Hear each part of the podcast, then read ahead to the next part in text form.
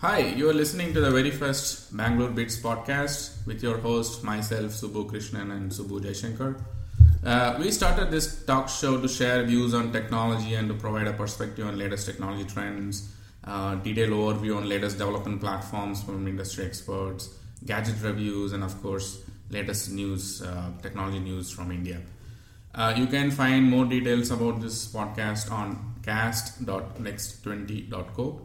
So in this first episode, uh, we are going to discuss about Apple Watch Kit, uh, the Pebble Watch and its its S D K and other fitness and wearables out there in the market, and wrap up the show with some latest tech news from India. So with that intro, let's get started. Uh, hi Subbu. Um, so let's start discussing about the the fitness bands out there, right? And, and I know you are using Fitbit for quite a while now, and what has been your experience with those uh, so far? Hey, Subbu, uh, I'm as excited as you are uh, launching this podcast. Uh, I would say uh, these Fitbits and other bands or health trackers, uh, all these other bands are basically categorize them into a tracker. And the real inspiration for these trackers are basically the the mobile phones initially when they came in with like something like a Nokia sports tracker or a Nike plus Nike run plus and some, some things like that. So so these were basically uh, the apps which were there in, in phone, right? So yes. You have to carry the phone around. Yeah, correct. So when you use this these apps in your phone and then you to record the activities which are like your run, jog or the walk uh, you do every day, they basically collect in terms of like how well you're doing in terms of your run or a walk and then map your routes and stuff like that. So then there is a possibility wherein you don't carry your phone all the time. So there is a small gap between in terms of how well your, your activities are tracked throughout the day. And these Fitbit and other Jawbone twenty-four or all these devices became a little bit of an, you got an inspiration from, from the initial activity tracker, and then they started moving on track your entire day activity, which is which is in terms of how well you're climbing the floors or walking or running or your stand time and stuff like that. So basically you'll be able to visualize the all these data very nicely in terms of how active you are in a day uh, doing various activities actually. So I've been using this Fitbit for a year now. Uh, so Fitbit helped me in two ways. One is recording the activities I do across the day, as well helps me to track the sleep patterns which I go through in a week or a month. So it is pretty exciting in terms of for me, because I, as you know, I'm little, little fuzzy sleeper. I would like to really understand in terms of what going, what goes behind uh, behind these sleep patterns of mine. So what do you think about? I mean that. I mean though it, I think it uses accelerometer technology, I believe. So, do do I mean, were you happy with that uh, sleep tracking or it was doing? Absolutely. Was so, I had before moving to Fitbit, I had used uh, some an application called SleepBot with an Android. Okay. So mm-hmm. that basically just you keep you switch on the application and then keep the phone on your bed, and then based on your bed movement, it just tracks the sleep and stuff like that. But uh, Fitbit does it more accurately because it, it has got much more. Better sensors. Better sensors, yeah. yeah. Better so, sensors. But you are using the uh, Force model, right? Yeah. Uh, I know I had a Flex uh, for quite some time and I wasn't really using it. Um, but I think uh, Force also, which is again a discontinued model now. So they were also doing uh, step counting, not just step counting and also climb. Yeah. Yeah. Right. Yeah. So I, I, was that accurate? To to to large extent it is accurate, but I wouldn't say one hundred percent, but I would say probably around ninety percent it is accurate mm. uh, because they use the X Y Z of your okay. movement on uh, three axes which they'll be able to get, and then they'll be able to go ahead and record and do that. So it, you, to me it really helped me in terms of to find out whether am I doing something wrong with my nutrition choices, or okay. is there any relationship between that and then the sleeping patterns, or if I'm doing more physical activity in a day and then do I sleep better and stuff like that. So that kind of gave me gave me an, a gateway into that data which I never had actually. But, but the other problem uh, I see these guys were kind of promoting their own ecosystem, right? And uh, the recent fights what you see between Apple and um, companies like Fitbit is they don't want to share data into the Apple Health Kit. Uh, so let's say if I switch the tracker from uh, Fitbit to Up or Jawbone to I mean tomorrow, I mean all my old data is all gone, right? And until these guys really uh, figure out how to I mean do the common data sharing actually, right? Th- that's true, but I think those are initial days, and then as you move ahead, and then people mm. the the the more popular brand in the market is going to always win, and the services. And you also will have something like some kind of an aggregation ac- across these services where you should be able to go ahead and co- accumulate. And actually, Java, I mean, uh, these days, uh, Jawbone has released an app which is called Up, uh, which is essentially not the one which they ship along with the with their bands. This is something what they have recently released uh, as a common data aggregator sort of thing. So they have now realized a sort of an opportunity here. Um, they are introducing other app integration. It also picks up data from other fitness bands, like I think Pebble does uh, some level of fitness uh, tracking as well. So I, I, that is an another uh, interesting app segment which is going on. I mean, Misfit is another app which I was using for some time in along with Pebble. So I mean, it, it all depends how Health Kit is maturing. But to me, today Health Kit is kind of in very very early stages. It is not at all polished. What, what's your opinion about that? Uh, I so I'm not very sure in terms of who's going to win this war and stuff like that, but I think the the more number of customers of somebody who has got is going to win the platform war. Uh, but it, it really doesn't answer the Jawbone Up or anything else. All those services are not really is not answer to the actual question in terms of where you want to really keep the data as in actually. Uh, I'm not sure today Apple is so successful whether you want to keep it your, your health records with Apple and tomorrow if some other X or Y's who come in the market you want to move there. The real winner would be somebody who aggregates uh, all this uh, who aggregates the data from across these services and then who should be able to wherein gives you a portability of the data, right? Where you own the data as in wherein you move between services and then should be able to utilize and visualize those data across the services. So actually, what other fitness bands have you? Uh, I've also okay. looked at Microsoft Band. Okay. Uh, so the so when we look at these activity trackers, there are certain companies work on a philosophy where there is no interface in the activity tracker, and which is like Fitbit or Jawbone and stuff like that. And there is they also Fitbit also works on. On, on another variant of their products which has a little bit of interface and then where you will be able to manipulate the data a little bit and stuff like that. But you also see uh, other entrants in the market which is like Microsoft Band who basically...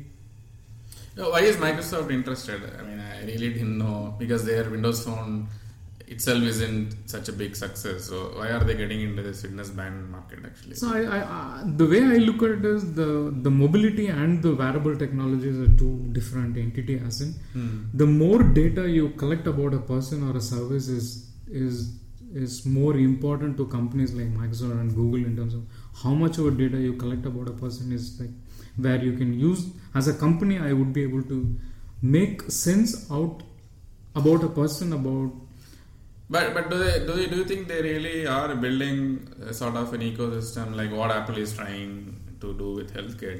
If not, does do does Windows Phone has some sort of a roadmap where they are integrating these health tracking features into the platform? I mean, Microsoft is in an interesting position. They had this kind of a health uh, vault kind of a service like few years back. Right. Yeah.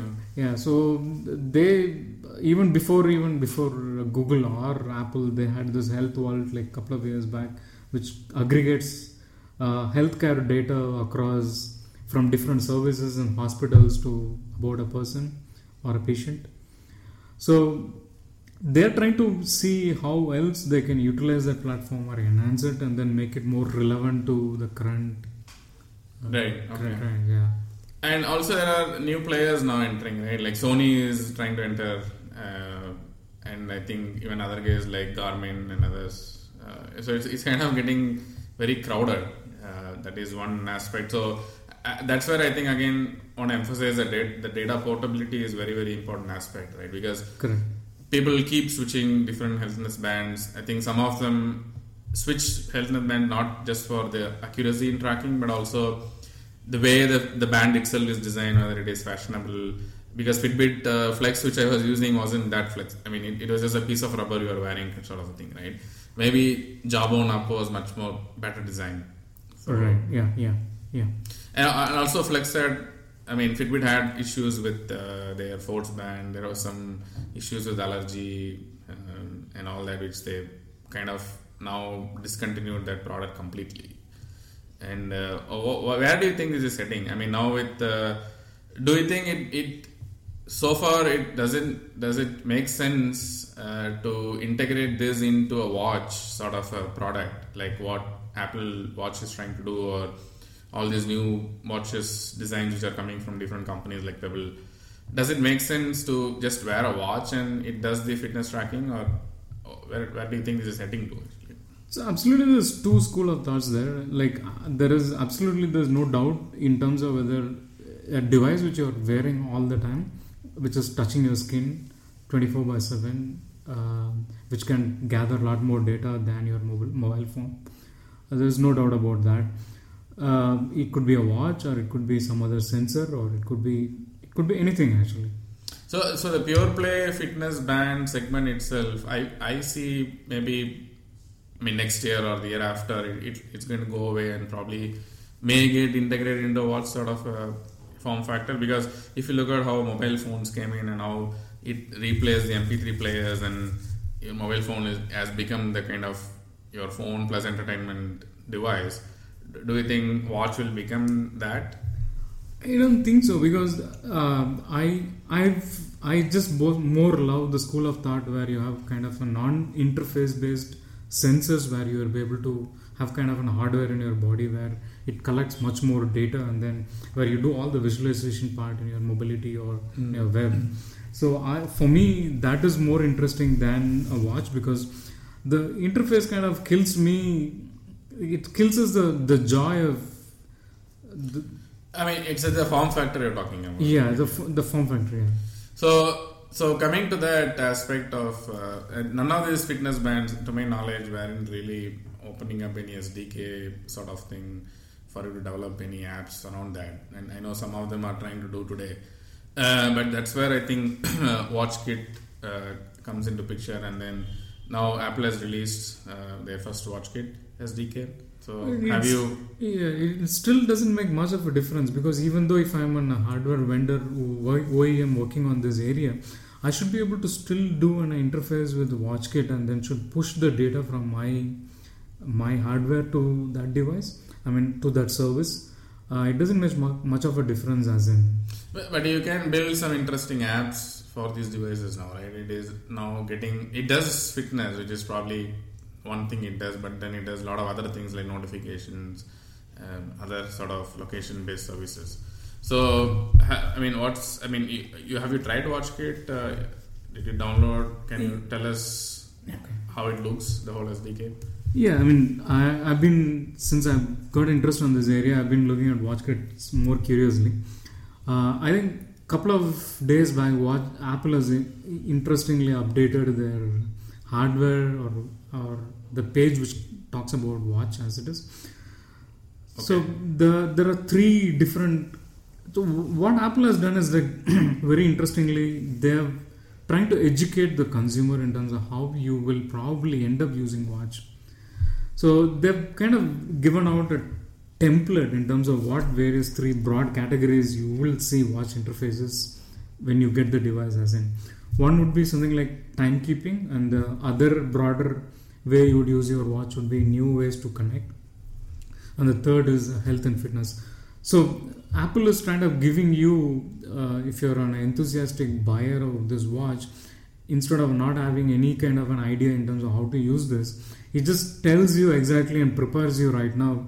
Okay, now if you buy the watch, you will be able to go ahead and change the time phases, which is like your watch phases where you will be able to add interesting features in terms of how the watch looks every day, which is like software-driven watch phases which you can do.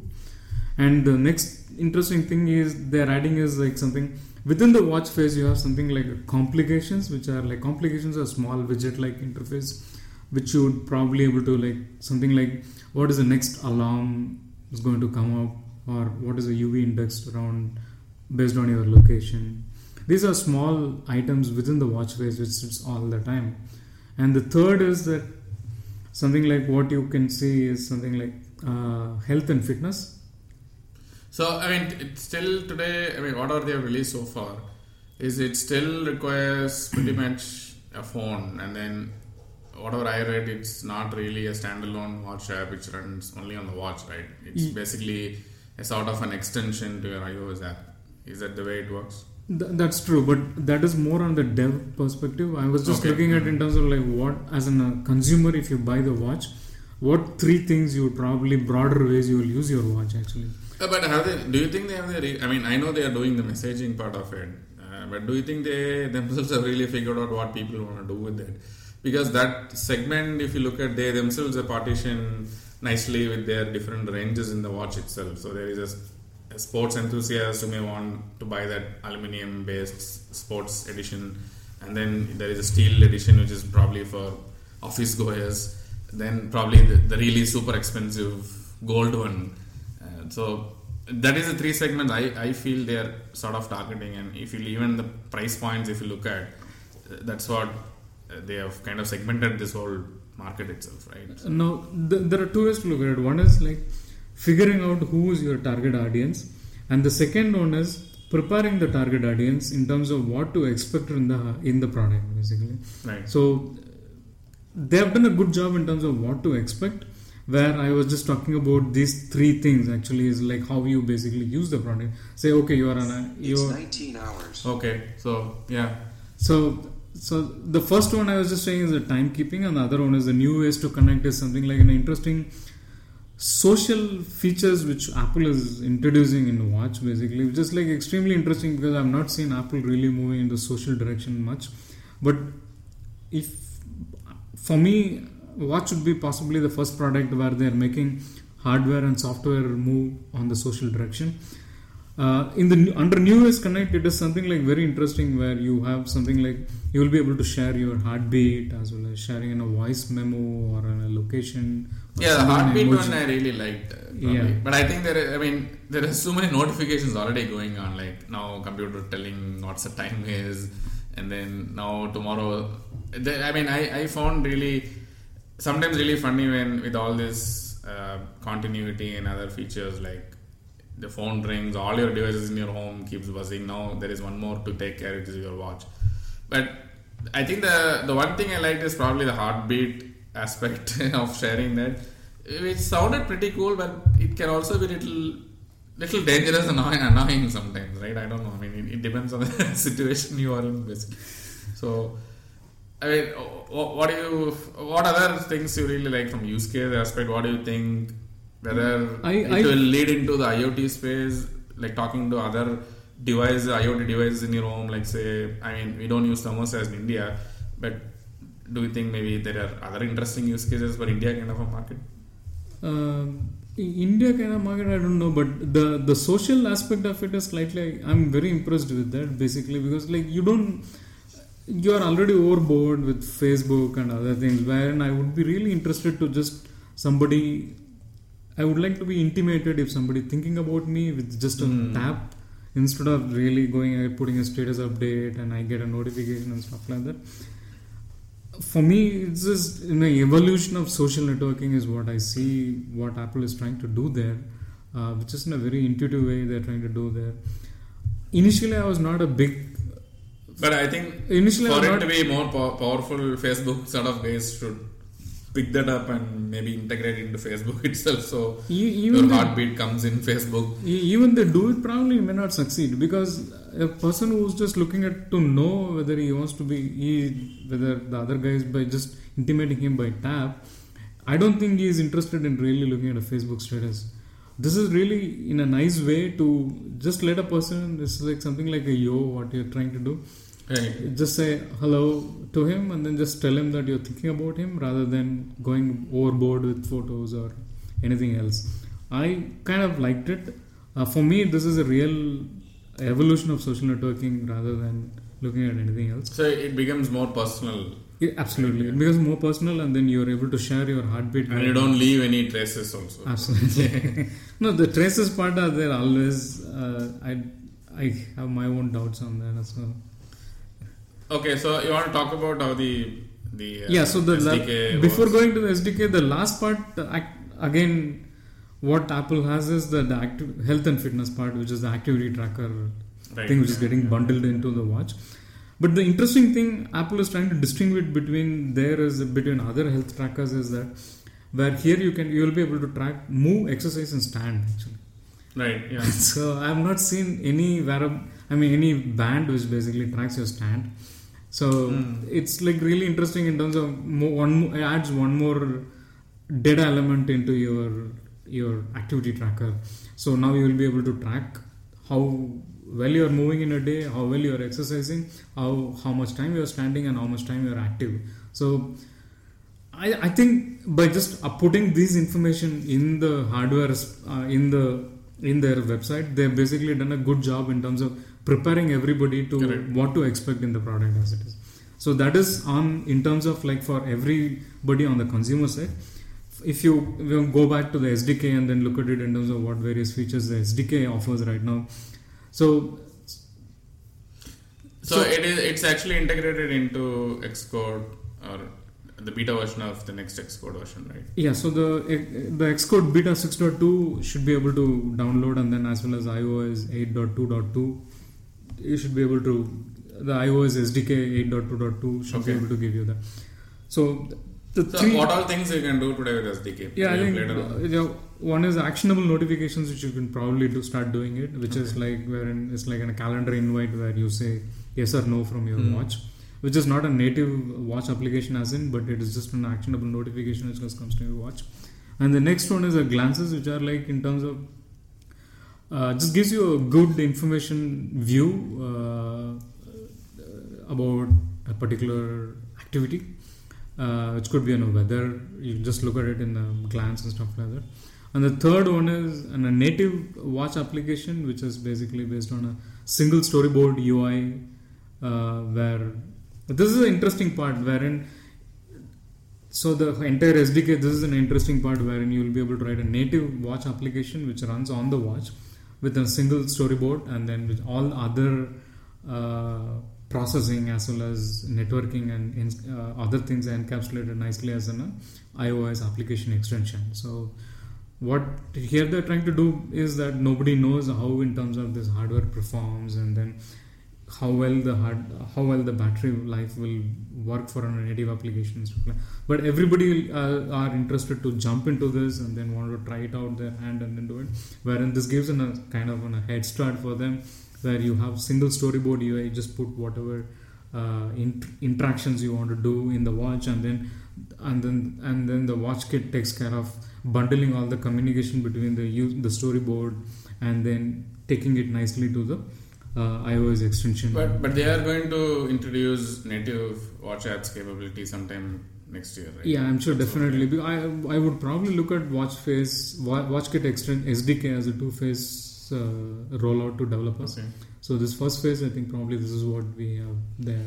So and I mean, uh, in terms of how they are going to launch these apps once people start developing, uh, do you see any clue on whether they're going to release a separate sort of a section in the app store for watch-related apps, or or or on the main app store they're going to say this app also supports watch extension?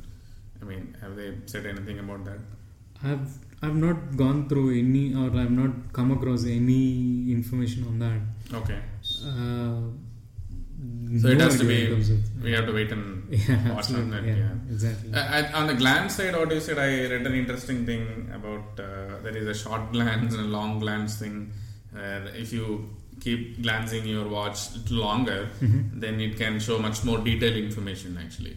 So okay. that's a pretty interesting use case. I mean, then they are actually even using some sort of sensor to really see whether your hand is raised and you have kept in the raised position for for an extra long time. Uh-huh. Then they started showing, let's say, you're showing like a, I mean, a flight departure information. It can show more details and you keep looking at it, maybe the gate information and all that, right? I mean, there are some interesting use cases actually. They are probably people would think of. Yeah, could be possible, but I and I've not seen any any of that info in the S D K or anywhere. Okay, uh, it could be a good marketing material. We don't yeah. even know whether they deliver those actually, because I'm not sure. But, what, what is what is your opinion about this whole extensions business itself? Yes, I mean I was so excited about the extension, especially with keyboards, right? So I could now take like a new keyboard. I mean, I'm a big fan of SwiftKey and Swipe because uh-huh. it just significantly increases your typing speed, right? You can just swipe off, and because the, the old iOS keyboard was really, really tough to use. Okay. But now I listen a lot of issues with, uh, and I myself face a lot of issues with those keyboards. It crashes sometimes. It is not that reliable. Sometimes it doesn't even load. So there are so many issues. So do you think these extensions is probably Apple didn't really architect that well? Is what? Uh, probably it's too early. Uh, just the first release of that. And do you think WatchKit also will face some sort of issues with those extensions? Yeah, those are two different uh, two, two different act, uh, entity. I, I would look at it because the the extension what we are talking about, an iOS application extension, is slightly different from what you are saying. Okay. The coming back to the question of uh, app extensions is something slightly different from what we are talking about watch and then in the an right. iOS application extension. So the iOS application extension with respect to watch is something like very similar to what you see in Yosemite between the application extensions and then the Mac app, mm. where, where they are like slightly they run on different uh, processes and they are nicely encapsulated right. and stuff like that. Now, what I thought is, I mean, though even SwiftKey or uh, Swipe, they also have an app in, I mean, installed on your phone, and then the extension is what just gets your keyboard replaced. I don't know how the WatchKit is going to work, but I, I somehow feel the extensions, uh, the whole architecture in iOS itself is little not that mature today. I don't know, the watch extension is maybe a completely different thing. Yeah, uh, as you, I as you really said. don't know about that, but the whatever I see, the way they have done this native app right now in WatchKit looks really nice and interesting because the way they've given is a one single storyboard, storyboard U I, and then they encapsulate mm. nicely the networking and other right. sensor data collection part in iOS application, where it is up to the up to the dev how he implements it, but therein there is no problem in terms of whether the app crashing and stuff like that. But the I think that that was exactly my point. So if your app crashes for some reason, right, uh-huh. or if your iOS app is is crashing or whatever may be the reason there. Will it also affect my experience on the on the watch? I mean, we have to see that that is yeah. that is the, that is actually the problem what I am now sort of facing with those keyboards. Okay.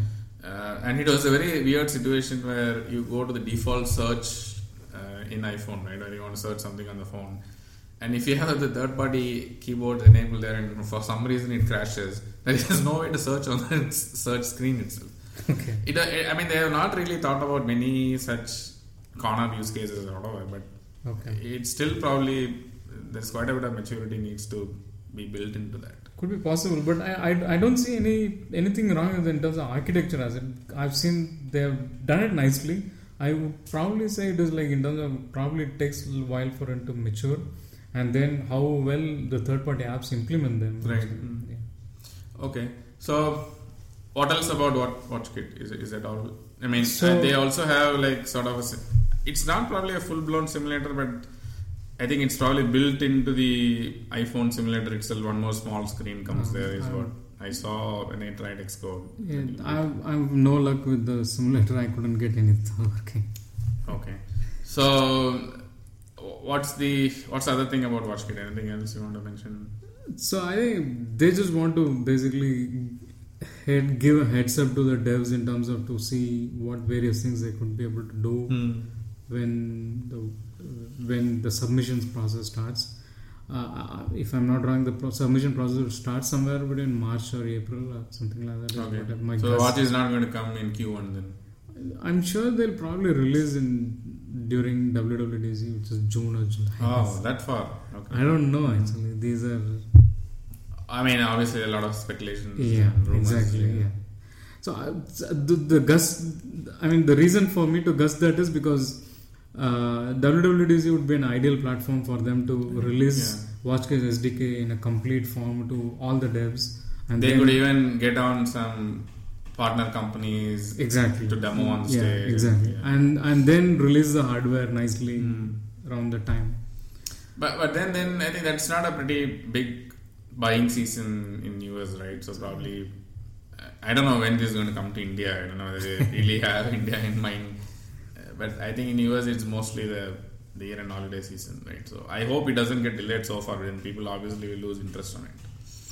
I, I no really. These are basically based on rumors, actually, right, wherein yeah. like how the Apple behaviors, Apple behavior is. So, so, so with that, I think I, I didn't make a bad choice buying Pebble. I think because I bought Pebble just to get a feel of how wearing a smartwatch will be, right? And that essentially was my thought process okay. of buying that. I didn't really like the, the original Pebble. I felt it was too plasticky. Then I picked up the the steel version, which is pretty nice. I mean, the build quality is nice. It's got a very decent leather band. Uh, I think what it does is what it does well is probably the notifications. So, which is not really actionable still, which is probably whatever email comes or push messages or any of those your I M uh, messages just get routed to this, okay. and then you can basically take a quick glance at it. Um, and and let's say you're in in like driving or maybe you're talking to somebody, you don't really want to annoy the other person by taking your phone and looking at it. You can just flip your wrist and read about that. Was that is the only thing which does it nice. Right. I felt the use case of uh, you can take a call while you're driving, especially when your phone is um, on on the Bluetooth speakerphone. Mm-hmm. You can pretty much look at the wrist and then say, yeah, I won't take the call or reject it. So you don't really need to take your phone, which is not really safe when you're driving, right? So and that's one use case. Okay. Um, that, that's all. I, I think now uh, what I also see there is these guys are doing it. Quite a bit of good, good work there. there. There is absolutely a little bit of momentum, definitely. When you say these uh, guys, Pebble, right? Pebble, yeah. yeah. So they recently released. Uh, they I don't know whether they partnered with uh, Jawbone, uh, but Jawbone has released a fitness tracking watch face for Pebble. Mm-hmm. So what it essentially does is uh, it ties up to the the Jawbone app, app which I was talking uh, before. So you can set the your targets there. Let's say I want to do ten thousand steps a day, okay. and then this this really cute watch face uh, comes up on Pebble and it shows indication on where you are, and then it synchronizes all that step data back into the their Jawbone cloud, and then the app picks up from there. Mm-hmm. So that, that was a pretty neat recent watch face app I have seen, but there are so many of them. Uh, Misfit is another company which is Uh, partnered with Pebble to do this.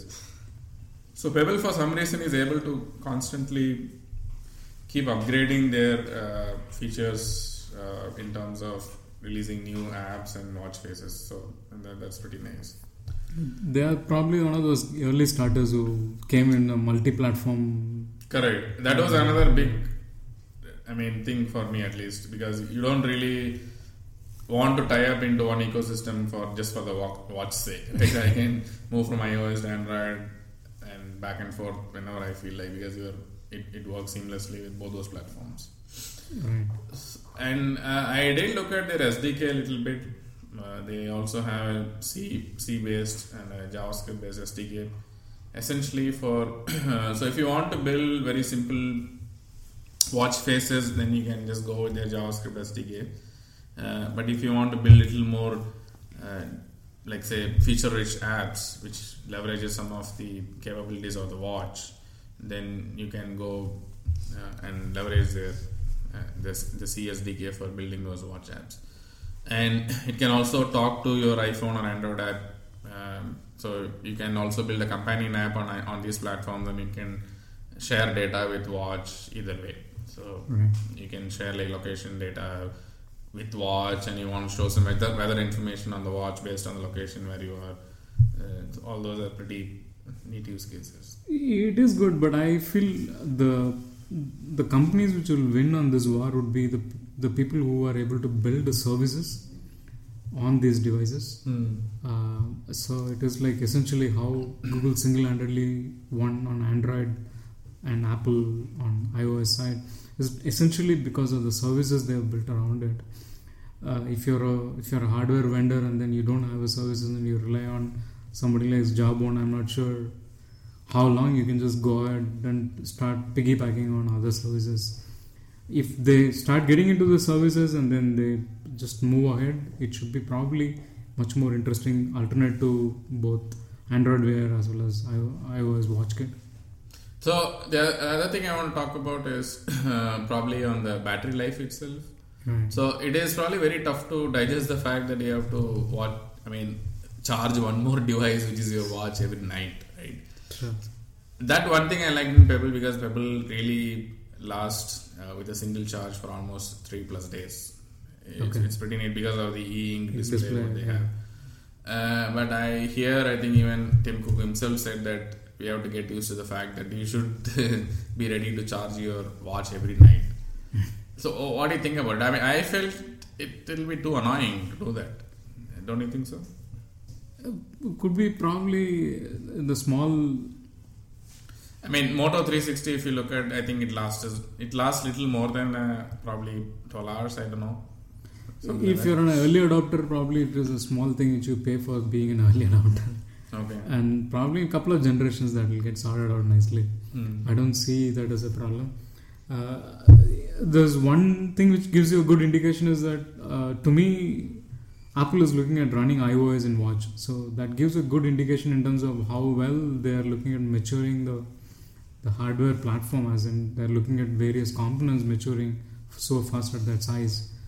So, so is that another reason why they have not still released capability to build native watch, watch apps, right?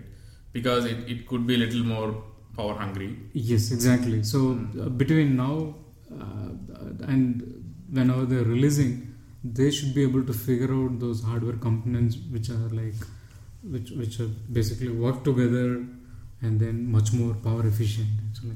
So that that is why it's pretty much the extension is using the watch as one more display. Exactly. So just paint the U I on it and leave yeah, it. Right. It doesn't do anything else beyond that. Yeah, and and opening out to all the capability run a native app in the watch to third party devs would be disastrous at this point of time, because people you never right, know yeah. what they do actually with that. So this gives it kind of gives them a nice encapsulation from that, so that they do all the heavy lifting on the phone, and then it just gives in a user interface layer to the user who uses watch. Right. Okay. Yeah. So anything else on watch, watches, any other platform you want to talk about? So um, to start with, I've not been a big fan of watch as it is, but the more and more uh, you are getting education from Apple is... Getting used to the fact. No, the more and more education from Apple is kind of making me deviate towards that. Looking forward to buy that device, mm-hmm. a Gen one device. So you will buy a Gen one? I'll be surprised if you do that. I've not made my mind, but I really like the way they're moving forward. So mm. I feel the price point is probably one thing. Yeah. I think it probably, at least in India, it will be a big hindrance for adoption, because even the base aluminium model, whatever the sport version of it is, going to start at somewhere around three hundred fifty dollars, which is probably quite... Yeah. Quite expensive. For I mean, even in U S, it, it is expensive. True. I mean, leave the gold one, which is like really, really expensive. They are talking about five grand and all that. But I think even the steel one is what I probably would buy, if at all I buy. But I, I feel it's not going to go less than. It's going to cost somewhere around four hundred to five hundred dollars. No idea about like the pricing. What thirty, thirty K for a watch. I mean, I, I don't know. I mean, you have to get used to that fact that, and also I think the other problem is it's not about spending that money, because obviously if the life is there, then obviously you can invest that. But these most of these tech products, and this is one of the tech, tech products, is not like this is not like a Casio watch or a, a Citizen watch you buy and it lasts for ten, fifteen, twenty years, right? Yeah. The lifetime of this is probably about three years. That's the sort of the refresh cycle. I don't know. I mean. That itself is another thing which you probably want, you should get really used to. Every three years you want to, or two years you want to change your watch also now. Which is a really hard thing for me at least to digest. So I, I think there is one leeway there I look at is that your phone upgrade cycle is going to go less. Uh, okay. So you may not really upgrade your phones in every two years. you will probably have your phones about four or six years. Uh, and I have a watch. Depending on yes, exactly. Keep upgrading your watch and then continue to have your phone for a longer life cycle. So it also just kind of gives you a nice cycle from jump from your phone to watch, actually, where you keep upgrading them. Okay. Yeah. So I think that's pretty much our wrap on on Absolutely. WatchKit so far. Yeah. Uh, so I'm sure we're going to talk maybe in, in coming weeks as we explore more about the WatchKit as S D K and what's the possibilities it brings in, right? Yeah. So the so uh, apart from this notifi- notification, to me is like kind of a fancy thing on watches. Like, have you even have you thought about some of those any other interesting use cases for watch? One thing is probably may make sense if they, I mean, as I mentioned before, if they start integrating with other devices in your home. Mm-hmm. Uh, for example, I mean, unlocking your car door or maybe your uh, your house, I mean, front door. All all those may be some interesting use cases. At least in India context, makes sense. So I don't need to. It, it sort of becomes a keyless entry application, right? So I don't need to really carry a key around for some of these. And if I start trusting this, it could be one.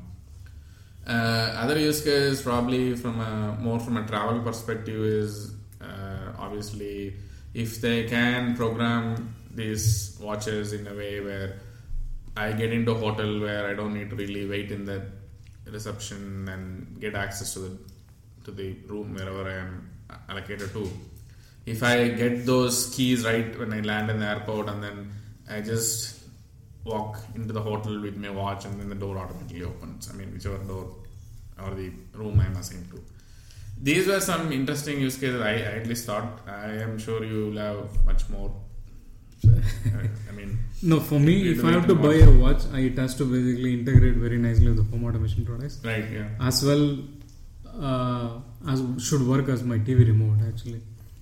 T V remote? Yeah. Mm. So, if no, I'm not talking about I R blaster as in. Okay. If the T V is connected to Wi-Fi and then it's some of them, some mechanism, either Roku or Apple T V or any or Comcast or Chromecast or anything.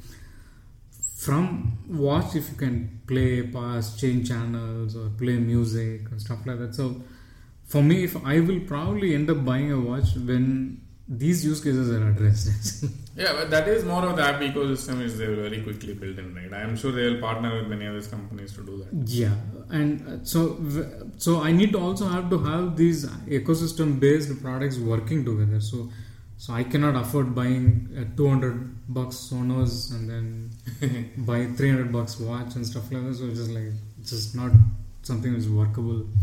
So I'm looking at something which are like. Which are like affordable as well, where they are taken care of the day-to-day life use cases, like apart from home automation side. The other biggest aspect, probably from a home automation side, though we don't use much of it in India, but uh, is now you really have an identity which you are wearing all the time, right? Yeah. So some pretty use cases could be they can personalize your whole experience when you, let's say, enter a hotel or maybe even when you reach home. Uh, your split A C air conditioner automatically knows you are home and then it automatically switches to a based on the weather it can change and sets sets some sort of a temperature setting, right? I mean, those I are some personalization yeah. around home automation. That, that's all fine, but I don't see a need for watch for those actually. So the the the simplest thing I could think of right now is that how do I just basically go about controlling my music or T V to start with, or unlocking doors, or or or can I authenticate myself against some website? So these some of those use cases which I would really like to see these guys address. But again, I think uh, unlocking door, for example, uh, they I don't know they need to address the two factor aspect of it, because what what if if you lose your watch? Right? Yeah. yeah. So there has to be a second factor where they really need to assure maybe. You need to have some sort of a fingerprint or maybe a, an additional code or something to unlock. Or a physical key or something. Yeah. yeah. Th- those things are to be addressed actually. I mean, these are still early days, but I'm sure they are going to partner with some of these home automation companies too. And they are already doing it yeah. um, with their HomeKit and other platform, I mean, whatever opportunities they have opened up now. So if I have to buy a watch, uh, it I it, today I would only buy for the new ways to connect. That would be only thing which would basically interest me right. to buy it. And I have got huge interest on emojis now, so I just want to send the heartbeat. Exactly. Yeah. I just want to send emojis to left, right to everybody. Yeah, emojis. I, I I used to hate it, but now I'm getting used to the fact now everywhere it's there actually. So if there is one reason is I buy a watch, that could be something like for the new ways to connect. So and and then the clever thing what these guys are doing with emoji is what they are forcing you to use it. For example, exactly. you say you type dog and automatically dog image comes there. So it, it's no longer you have to search for those emoji and then specifically select and send. Yeah. Now based on what you type, these guys are suggesting emojis now. And best part is they are cross-platform and Unicode based. Right, yeah. And nice, yeah. Uh, emoji done by Twitter or a Google or an Apple cannot go wrong. No, it comes fine in my Pebble Watch. Exactly. So I got an emoji in my WhatsApp or something on iOS. Right? Right. The same thing comes in Pebble actually. Exactly. So, so because your, it's a Unicode yeah. right? So that makes it even more interesting. So if I'm watch, buying a watch, it could be only for the new ways to connect. Sending heartbeat. Exactly. Cool, Subbu. So that was a wrap on, I think, on yeah. uh, on WatchKit and wearables. I'm sure we'll talk more in upcoming episodes. So you want to catch up on some interesting news in India? Uh, India-specific tech news? Yeah, so I was really annoyed. I mean, I'll start with... Uh, I mean, with the whatever the OnePlus One launch and the Redmi Note launch, I really don't understand why they do that. I mean, OnePlus One is like really crazy. I mean, they say you, you have to participate in this, you have to subscribe to their newsletter, you go and like Amazon in Facebook. Then they have only all they have is like thousand invitations, right? I re- I mean, I, they may have. I don't know whether this is a marketing gimmick they are doing or they are really short on inventory. To me, it looks like they're short on inventory. They're not really able to manufacture those many phones. True. So, they are just doing all these unwanted, I mean, promotions and all this. True, very true. So, I think the the there are two aspects of it. OnePlus One has globally as one strategy. And interestingly, there are the e-commerce players in India are playing in a different strategy, which is kind of flash sales kind of a thing they call. Uh, that, that is what Redmi is. Yeah, the Redmi partnership with Flipkart is does right, that. Yeah.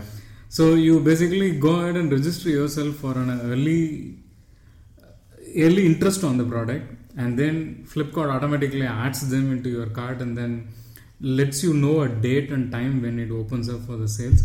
And then no, they didn't even do that for Redmi Note, for example. Uh-huh. I mean, I wasn't really going to buy it, but I just want to see how that whole experience works, so I just registered for it. They didn't send me any notification.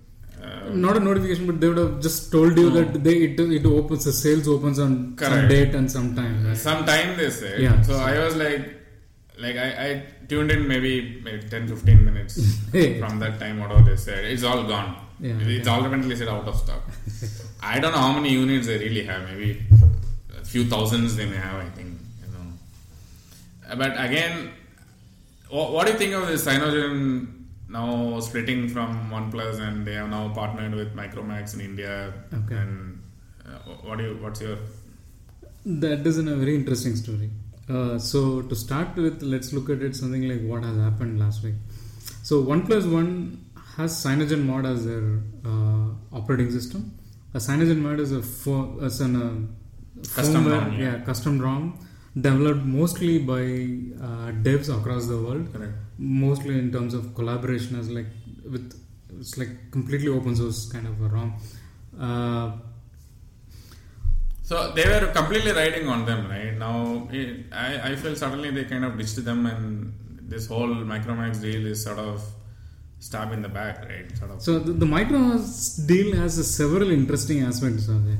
One is uh, so before going to Microsoft Micromax deal, what we have to look at is the CyanogenMod. So I've been seeing a lot of interesting news about Cyan- uh, Google is trying to acquire CyanogenMod, wow. and, but CyanogenMod C E O is like kind of refusing to for that acquisition. But it, why would Google want to buy? Yeah, it? That is the interesting thing. So So if you look at it today, CyanogenMod is a single firmware. You can load it on any unlocked device where you don't need to install any Google Maps. Correct. Put everything as a side loader mm. or install an Amazon app store on the device and you can completely use it. Mm. I don't think Google would be interested to interested to have that model continuing. Uh, they want that, to just kill them. Yeah. It could be either just buy them and then just shut down the service, so where you don't have that option to do it, or it could be something like they want to have integrate this nice set of engineers into their Android team so that they'll be able to, because CyanogenMod supports a lot more devices than any other ROM basically. But I feel it may be the first one not use it because it probably kills their whole exactly. the, the branding aspect of Google. The search is out of it. I mean, why would Google bother to give Android free? I mean, but still only it is not that stuff. Easy. So if you want, you have to be a little bit more technical to do completely out of Google service. But it is absolutely possible to, if you just use the CyanogenMod and then you just completely live without a Google ecosystem on the device actually. But it's still possible. It's slightly techie, but it's still possible. That option is kind of kind of ruled out without uh, with all other firmwares. Like this only CyanogenMod is the only thing you can probably do. So that is one aspect of it, and there is some there is some discussion going around. I think CyanogenMod guys are refusing back the deal, and then they're not going around. So do you know what was the deal with Micromax? We don't know. Yeah, so the Micromax thing is like before going into the CyanogenMod deal, probably. So if you if you understand A S O P, wherein every O E M who picks up Android uh, as their branded operating system for their devices, they have to basically release their uh, release their drivers and their code, source code to the A S O P tree. A O S P. Okay. Yeah, uh, for their to the tree. So nobody can just if you're using a G P L compliance license, then you're supposed to do that. We have seen that Samsung does that. Every other company who uses uh, Android as open source, then they have to basically release their entire capable okay. the driver or all other source code. So anybody who's using those devices will be able to pull in the code and then they use the drivers. They can customize the kernel or bootloader or whatever they want to do it. That is the basic compliance you agree. Okay. So mm-hmm. you agree to use the A S O P basically. Okay, so now... So the interesting thing there with Micromax is, Micromax is an O E M which uses Android as open source, but they are not compliant to any G P L. Hmm. So there are some uh, developers from X D A and other forums have contacted Micromax and then said, uh, it releases the kernel code for us. Microsoft, Micromax is an interesting one, they always refused it. And they've refused to release the kernel code, and you basically break the G P L okay. code. So if you're an O E M, I'm not sure how far you can sustain and go ahead and completely breaking the G P L code and continue to use Android as open source. Mm. So now, how do you get out of this? Right. Okay. So that's why they. Okay. I don't know. That could be one interesting reason why they wanted to get in there. Uh, So the Micromax Cyanogen deal has so many flavors to that the story. Mm. So we really don't know exactly like what triggers this actually, and it is not very clear to me. OnePlus One, I've been really reading a lot of controversial back and forth stories around this. OnePlus One says globally it will have CyanogenMod as their ROM, mm. and India it will have its own homegrown. Uh, ROM for India actually, and they will release with CyanogenMod and they will have kiosks across the country to update their ROM, which is coming in near future, which will override CyanogenMod and then you will have it. Oh, if you buy, why do they need a kiosk? Is yeah, so if you buy OnePlus One today, you will probably get it with CyanogenMod. Right. And moving forward, they cannot use it, so they will force you to update it to their own ROM. Yeah, that was such a deal breaker for me. I mean, I was about to buy that, uh, but then... And the, the interesting thing is that if they're already building a ROM, I'm really surprised what stopping them to roll it out across the globe, not only for India. Right, yeah. Yeah, so And probably they are just testing it. Exactly. I don't think their ROM is going to be as mature as Cyanogen, because Cyanogen has been in in the market for many years now, right? I mean, they're yeah. pretty good ROM basically.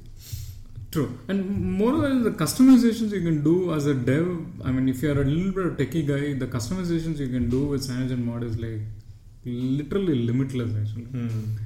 And so, uh, for, for me, if you ask me if I have to buy a OnePlus One device in India without CyanogenMod, I would say no, big no. I wouldn't buy a OnePlus One device in India without CyanogenMod. That's yeah, that, that's that's my standard. Yeah. So, and it, it will be interesting to see how Micromax is moving forward, because there's the other element to to the interesting story is that Micromax is part of Android One. Right. Yeah. And Android One, if you look at. Uh, it's not doing all that great, right? Because uh, there was another story where uh, many of the physical retailers, right, in India, uh, they were kind of pissed off with Google's decision that they went with online players like Flipkart and Amazon and Snapdeal and all those guys. And uh, now all these physical retailers are saying, because you are not able to sell that well on those online devices, now they are trying to lose Uh, these guys to sell it on the physical stores. And if you look at the numbers, uh, Android One has been selling significantly well only on the physical stores. It, it has been a really a kind of a flop on the online sales basically. So if I have to look at in terms of only the in terms of capability point of view, apart from the business aspect of it, pure Google experience needs much more higher hardware. Correct. Yeah. To give you that kind of fluidity. I don't think the the Android One devices right now gives you that kind of fluidity. But that was uh, their whole strategy, right? They want to still give the same Android experience on a, on a low-cost device. I'm, Probably they I played around with a couple of devices. They're like really bad. Okay. Uh, you played the Micromax or the Garmin one? No, I, I don't remember, I don't remember the brand actually. I played a couple of Android One devices which are extremely bad. They're not really uh, I also felt, I think, the kind of market segment they are addressing in India is probably those the, the second tier and third tier cities where they want to reach, right? I thought that was a market, and I don't think online has still reached those markets. And yeah, that is one of the reasons why Android One phones are probably best selling in those physical stores. Who are the dealers who are buying and selling them? Okay. So it's probably probably was just a, a bad strategy move from Google to say this is going to be a purely online thing. So so this Micromax Cyanogen deal has like so many flavors to it. So we have to see yeah, how this whole thing. Yeah, exactly. And uh, they are going to launch new flavor of devices called U or something. Yeah, yeah, U is one. I think the Canvas is their their flagship model, and then mm. the Canvases are going to have a CyanogenMod based. Is what I at least. Right, but this was such a deal breaker for me, and with all that uh, hoopla going around the OnePlus One invites, this really was such a bummer actually. I don't think I never wanted to wait on somebody's like say social network say please give me an invite for buying a phone where you're pretty sure you won't get a ROM update next year actually. Right. So the other news, I think uh, we also uh, the Redmi Note, the flash sales deal was like yeah, continuously yeah. annoying me. I, I, I don't think the Redmi Note is really such a great device to do all that flash sales and all that. It it it is it, it's not that class of a device where you really want to wait and register and endlessly wait for an invite. I I it's a, I, I think they're trying to create an, uh, a marketing thing. Yeah, it's like kind of create an, a need for the product artificially. Mm. Uh, I mean, it could be a, probably a strategy which will work in China and India, wherein you have set of people who are well educated, and then there is a set of people who are not that well educated, but they are exposed yeah, to certain markets. That again going, I mean, yeah, probably that is the segment yeah. there. But so that is the kind of segment. The opposite side, because if your product is so good, right, you want everybody to buy it. Why do you all do all this unwanted marketing campaigns? There's a flash sale tomorrow, it's going to open, it's going to be there only for fifteen minutes. I I, I think they're trying to move towards in a segment where the high end is really taken care by the pure Google Android devices and the iOS devices, and there is a small set of tier two, tier three cities where really people are not continuously getting updated in terms of what is happening around this, and then but wherein they create this artificial hype and then create a demand mm. where they'll be able to reach them, and then but, but they are not shared any. I mean, that is a pretty interesting metric to, if at all they share, right? Yeah. Where these devices are actually selling in India. That that will be the interesting thing. I think Flipkart might be knowing that, and mm. then if by the encouraged by the way they are doing it again and again. To me, it looks like exactly the way they're doing, push it to the segments where it is artificially inflated, and then they just kind of try to get more, grab more and more of this market share. They should be able to go and sell that. Okay. So I also read about Samsung launching some Tizen low-cost. Uh, yes, there's nothing else to add there, actually. Okay. Oh, yeah. So, so I mean, just to add a little bit, Tizen is another their own homegrown O S. Right, yeah. So it's where Galaxy devices run. Uh, it's like an entry level devices with Samsung. Mm. Samsung has devices in all price points. Uh, so it is extremely confusing for somebody to go ahead and look at a device and pick up what to buy and what not to buy. And okay. It will be like, so this will be altogether, it will be the user interface and other things look exactly like iOS, sorry, the the Android. So it could be possible that a lot of people get confused between Tizen and Android, and then they just go buy something. Okay. Okay, so I want to last talk about the Uber, the R B I uh, regulation thing is they're trying to work around. I mean, I know, I mean, I used Uber probably only once. Uh, they were. It, it, I think the key there is you just link your credit card into the app, and then you pretty much walk out of the cab, right? I mean, yeah. Your payment is all handled, and R B I said no, you can't do that. There has to be a second factor authentication to it. Mm. And for some reason, these guys were not ready to do it, or their infrastructure wasn't ready for whatever reason. They have now gone and tied up with Paytm. So Paytm is one of those valet or the mobile payment sort of a company gateway where you can basically create a valet on Paytm, and you can load some money on to the big card and all that. So th- this looked to me as though they are trying to work around the R B I thing by, I mean, partnering with Paytm. So for me, the the whole Uber controversy, there is so much lost in translation based on, if you just look at it, the the company statement which comes in papers are like just one side of the story. Uh, so first of all, Uh, two Indians sitting in India making a transaction in dollars is a complete violation of R B I. Mm. Uh, it has to be made in native currency, and I have no idea why the government is allowed to do that in the first place. I don't see a reason why two Indians and a driver and a passenger who is in India, they have to set transaction to do the transaction in dollars. And this is completely happening outside India. So the way Uber well, payment... Was it dollar? Because when I yeah. saw the statement, it was pretty much an Indian... No, I'll tell you how it was. The Uber payment thing right now in works in India is that when you, as in a passenger, you get into the car and pay, uh, the money get deducted in dollar to a company called Uber B V in Netherlands. Uh-huh. And then eighty percent of the money is paid to the driver right. in Indian currency okay. from Wells Fargo in U S. Wow. Mm. Okay, and then the twenty percent goes to Uber as a as a fee for the provider. Okay. So first of all, absolutely, I've, I have no idea in terms of why somebody wants to do a dollar transaction sitting in India. Being two Indians, a driver is an Indian, passenger is an Indian. You want to do an international car transaction on that. So that is completely against R B I rules, if I'm not wrong. Second is, it is more to do with, if they have to put the, the PIN-based authentication story, they have to basically do the entire transaction in Indian currency. They're quite, they're trying to get away from those kind of uh, the the currency conversion and mm. then the payment fees which they have to pay to the India being an being a company operating outside. So I think they're trying to get away with that and then try to go look around all other loopholes in the system where they'll be able to go ahead and manipulate it. I, I don't see anything wrong in R B I going behind it. Uh, and they should go ahead and then, if if they're really not complying to the, the laws of R B I, they should probably just find them.